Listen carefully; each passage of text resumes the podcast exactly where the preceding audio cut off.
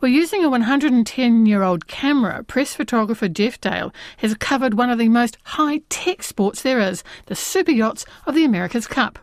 He set out on the Waitemata harbour last year amongst his peers with much newer, flasher cameras. Now his photographs are on show in an exhibition called Light on the Water, hosted by the New Zealand Maritime Museum on the Auckland Viaduct. Some of them are also on our webpage for you, rnz.co.nz slash standing room only. With Geoff Dale joins us now. Kia ora, Geoff. G'day, Lynn. How are you? Well, I'm really excited. I love old cameras. Tell me about yours. Yes, so um, Graflex were the cameras that press photographers used right from 1900 through to about 65 uh, throughout the world, and they sort of they changed through that time, but they were the camera to use. Big four by five inch camera, uh, so shooting on on film, um, and that's the size of the negative that you got. Um, they were bulky, and but they were the they were the bee's knees really. They um, everyone used them, and you may remember an image of uh, Jack Ruby shooting Lee Harvey Oswald uh, after Kennedy's assassination and all the cameras in that picture, everyone's got Graflex cameras. Uh, so it was before the they decided they could actually get enough image off a 35 millimeter film camera. So when I started in 70, you know, we had already gone off these cameras and I had to go and find one in the back room and play with it. But um, yeah, so I, I, decided after looking at some images of a guy called uh, Joshua Paul shooting Formula One racing cars uh, that I'd like to try to do that with yachting. So I did. What was it like when you when you started working with it? Well, it was hard. I had to sort of gather pieces of equipment together, and then I had this opportunity in 2019, just down the road from where I live. They had the World uh, 49ers and NACRA uh, championships, yachting championships there with Pete and uh, Blair both um, competing and winning their first ever title in New Zealand, a world title. Um, so that was a really cool thing to go and trial out. But just convincing somebody that you were serious about trying to photograph yachting with these things was quite a trick.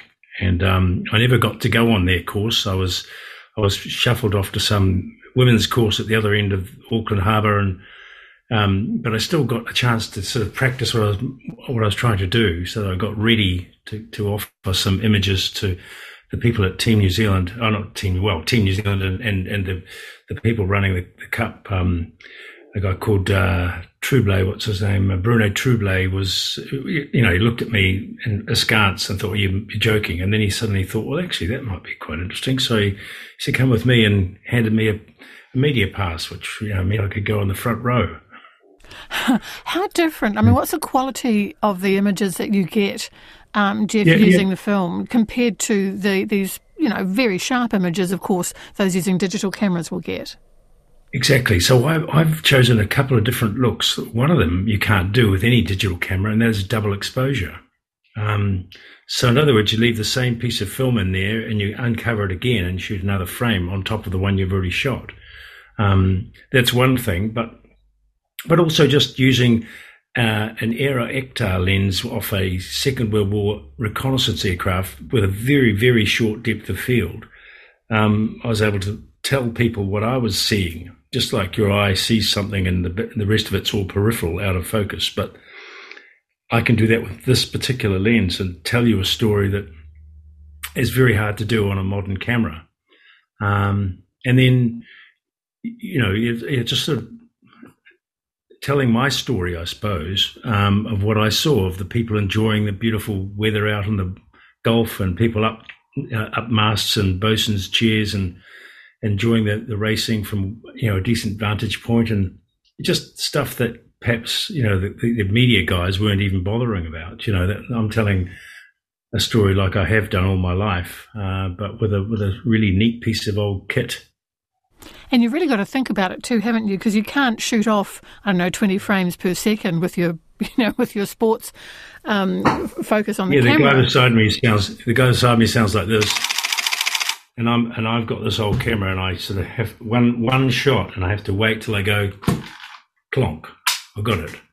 And now I start changing the film and the boat's gone and I'm, um, you know, waiting for the next time round. So that one picture is it takes a bit more effort to try and make sure you're timing what you're what you're trying to tell, what are you trying to uh, capture. Yeah, and you don't get that instant gratification either, Geoff. Do you? You really do no, have to wait until you get back to the to the studio. I mean, what have you learnt about photography through this experience? Do you think you know your own well, practice? Yeah, well, I mean, uh, when I started in '70, we were processing black and white, and I did that for you know 15 years. Um, before we changed to color and we got someone else to process it for us. And then we moved into digital. So I have a lot of experience of, of, of you know, handling negatives and processing and stuff.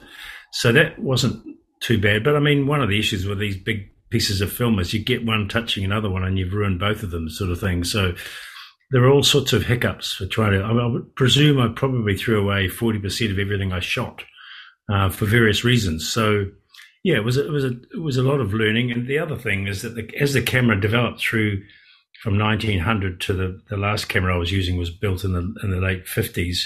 Um, there were different techniques, and so I had to remember which camera I had in my hand so that I could get what I was trying to get. And uh, often missed the shot because I hadn't done that first instead of that first. You know, wow. But uh, it's a, a, great pleasure. It's been, and especially uh, getting to the stage where uh, the Maritime Museum has allowed me to get some space there and, and show off what I what I my story. You know. Well, could you describe? Yeah. We have got some images on our web page, Geoff, but could you describe perhaps a couple of the the images of which you were just most delighted when they were, you know, when you were able to develop them?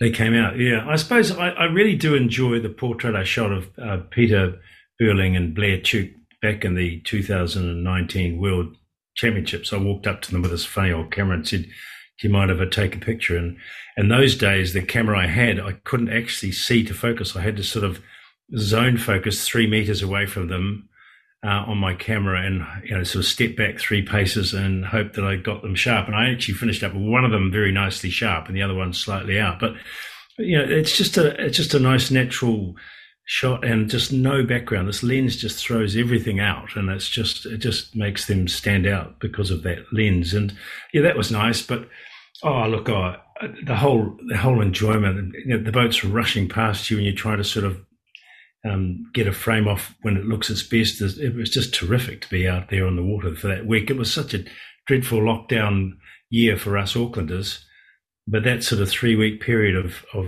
the um, Prada Cup and then the America's Cup was just um, magic.